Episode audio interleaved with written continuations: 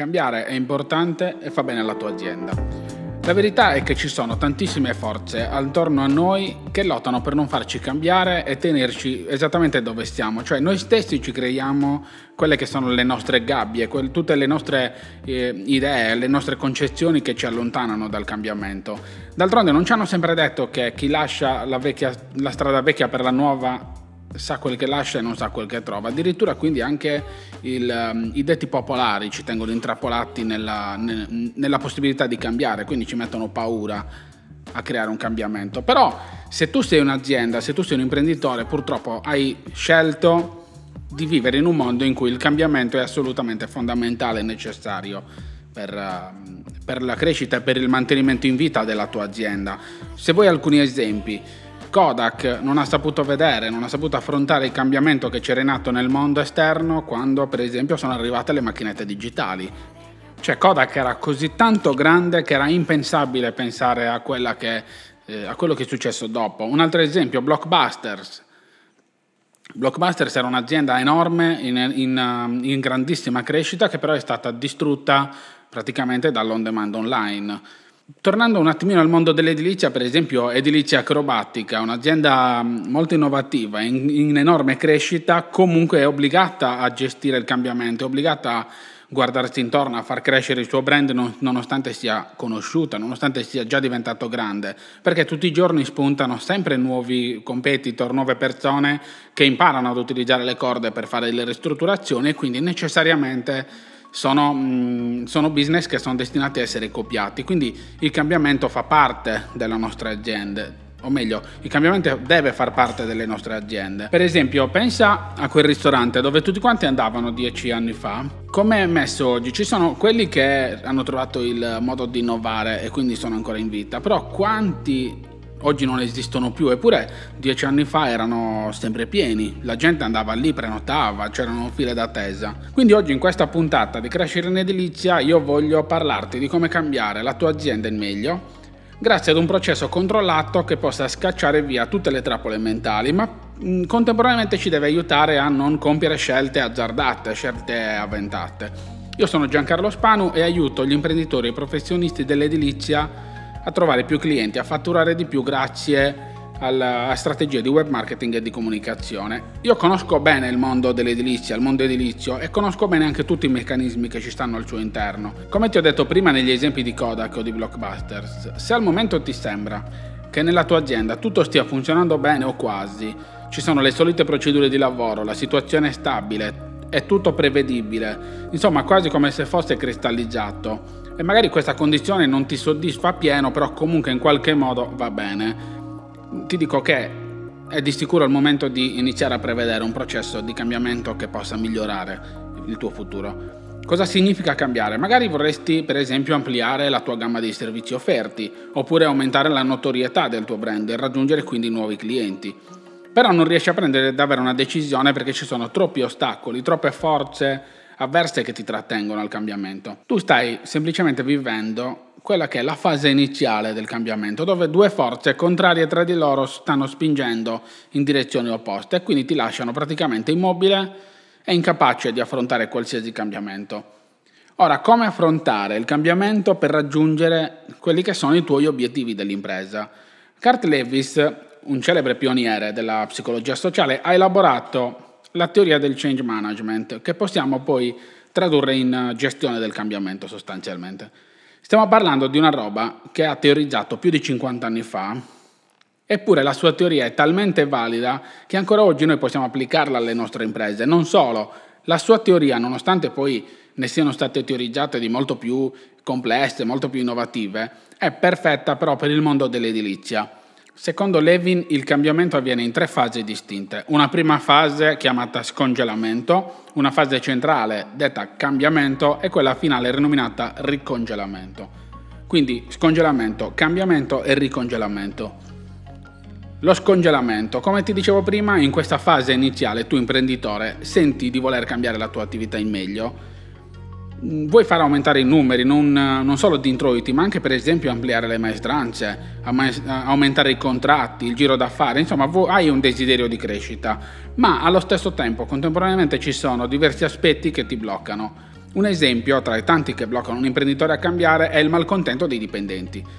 Operai, impiegati, capi cantiere magari che non amano le novità, la poca voglia di seguire corsi di aggiornamento e via dicendo. Hai già provato ad aggiungere un servizio nuovo alla tua azienda e a sentire il freddo lungo la schiena al solo pensiero di dover formare i ragazzi. Perché per te imprenditore la soluzione sarebbe quella di farli tornare, magari formare durante il fine settimana quando loro non sono impegnati nei cantieri.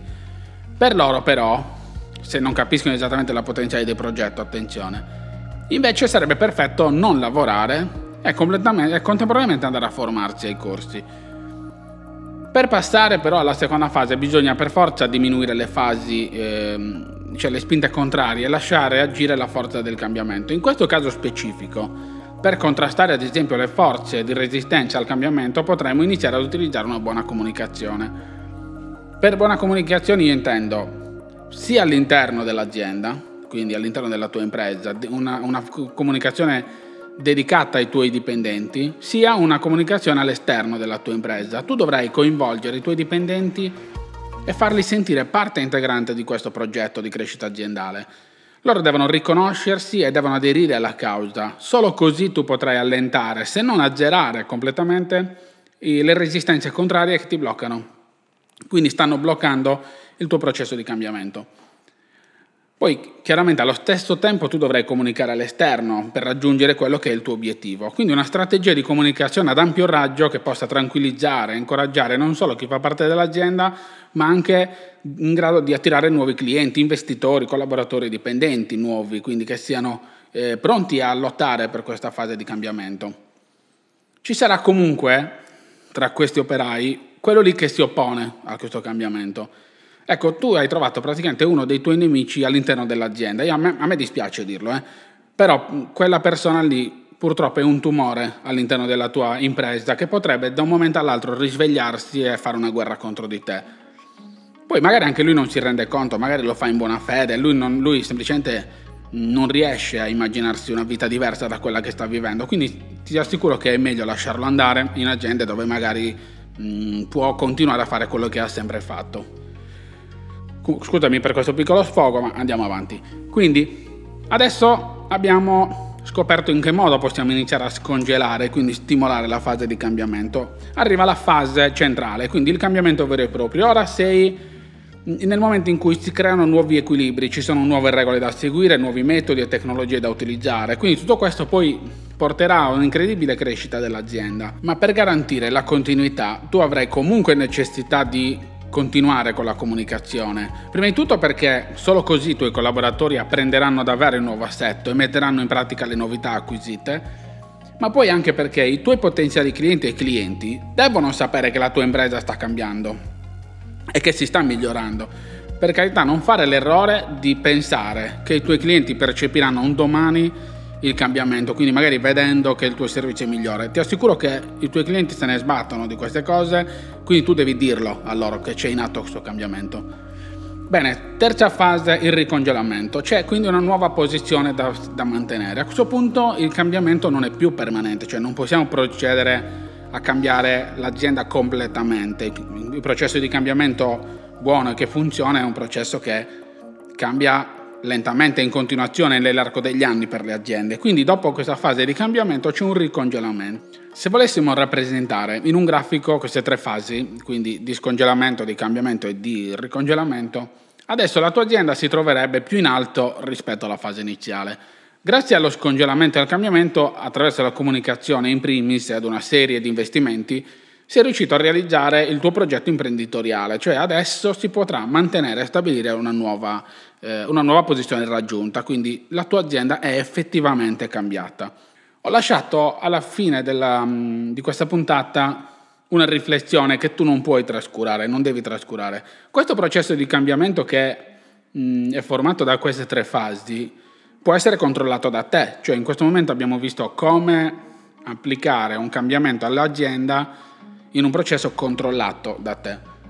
Però può caderti dal cielo in qualsiasi momento un processo di cambiamento che si innesca per cause esterne alla tua azienda. Mm, può essere per esempio una norma nazionale che impone l'uso di nuovi asset aziendali, oppure un competitor che ha avuto accesso a informazioni e tecnologie più avanzati delle tue, oppure che ha iniziato a fare comunicazione pesante eh, sul web mentre tu stai godendo dei frutti del passaparola ottenuto offline negli anni. Possono essere mille le cause esterne che ti obbligheranno a cambiare senza la tua volontà, o peggio senza avere assolutamente il controllo. Evita in ogni modo Evita in ogni modo di trovarti nella condizione di chi insegue. Lo puoi fare solo programmando tu quelle che sono le crescite per il futuro. Ovvio che può capitare, arriverà eh, come è successo magari quest'anno con eh, questa pandemia, possono capitare delle fasi esterne che ti obbligano a cambiare la tua azienda. Però tu cerca di avere sempre un progetto, cerca di avere sempre un desiderio di cambiare e cerca di controllare quello che è il tuo processo di cambiamento. Ti ringrazio per avermi seguito fino a qui, se hai necessità di ulteriori informazioni puoi scrivermi su Whatsapp o su Telegram, comunque nella descrizione a, questo, a questa puntata trovi le, tutti i link per potermi contattare, iscriviti per non perderti le, le prossime puntate, ci sentiamo a presto, ciao!